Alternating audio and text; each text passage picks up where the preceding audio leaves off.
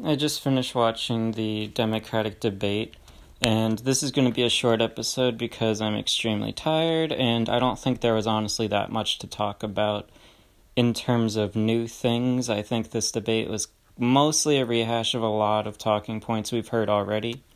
I think overall, if you had to pick one winner, Bernie Sanders did a really good job laying everything out, and my impression is that his lighter schedule after his heart attack, where he's taking it easy, doing less events, um, is keeping him fresh and he's not tired. So he's doing pretty well when he has these opportunities.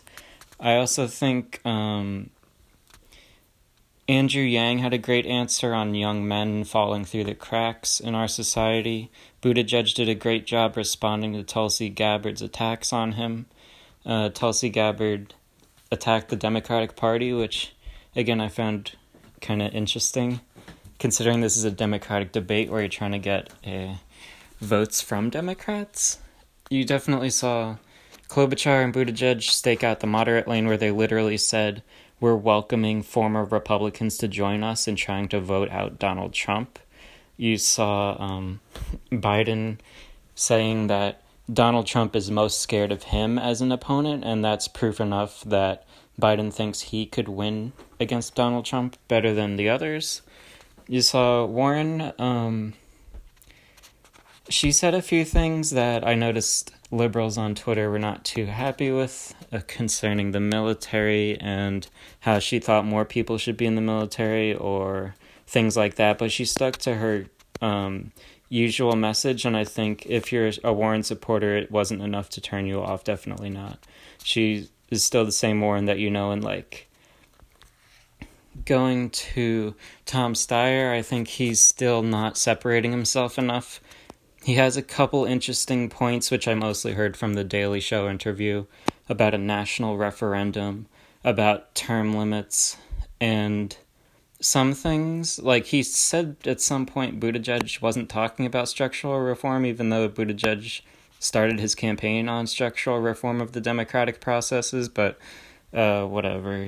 Um, you had who else? Cory Booker. I think he had a sh- shaky start, just like the word shaky came out right there, and kind of got better as the night went on. Kind of tried to hit on Joe Biden for the marijuana thing and did a pretty powerful job, and the audience was very happy about what he was saying. Who else was on the stage? It's not good if I'm forgetting who they were. Oh, Kamala Harris. Oh yeah, not good for you if I forgot you were there.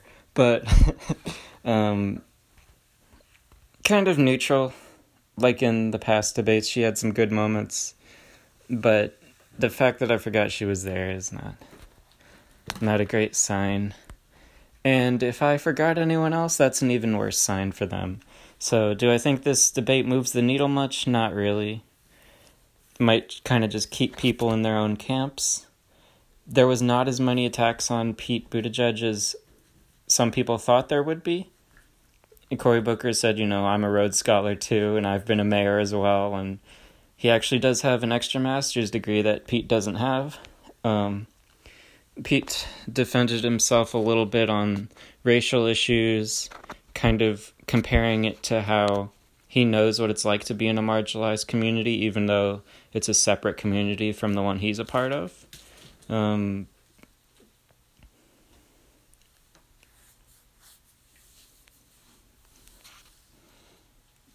but again, overall, I think Bernie Sanders had the best night. Does that make people more likely to vote for Sanders. I'm not sure because with him, he's such a popular figure, people have mostly made up their minds either way. But the voters in Iowa, New Hampshire, South Carolina, Nevada, uh, in that order, they'll decide. And we still have another debate next round. I was just looking through the, you know, Wikipedia is actually a nice resource. I was looking through the Wikipedia page on the Democratic debates and it looks like almost everyone there is going to qualify for the next debate, except Cory Booker probably will not make it. So we'll go from 10 candidates to 9, most likely. And after that, there is no debates planned, but there should be more frequent, even more frequent than once a month. in January, February, March, and possibly April. So, I encourage you to keep tuning into the Honest Politics podcast. I know I'm not going to be podcasting as much as usual, but I'm going to upload this actually right away without any edits. You can go to honestpoliticsllc.com to learn more about what I do. I would be happy to do an episode for you on whatever you'd like. You would just have to pay to cover the cost of the episode. You can be an interview guest so like I interview you basically, and that'll be fun. But uh, that is also free if you want to do the interview. Um, if you want your specific topic covered, then you will pay to cover the cost of the episode. But I'm also hoping to release my long, long, long anticipated gun violence podcast, which I recorded. I just have to edit it. And um, hopefully some more on i want to research healthcare because i've never actually researched it that thoroughly. Um, i want to research healthcare and report some of my findings public health issues. I want to look more into immigration. I've never really looked at the cost benefit of immigration whether legal or illegal. But i do want to look into these issues more. I'm also reading a bunch of history books so it might be fun to do a podcast where I just talk about history books, and I'd be happy to talk about any history book you'd like. Uh, go to research and read it and fun stuff. So, hope you have a great rest of the day and keep discovering the stories behind the statistics.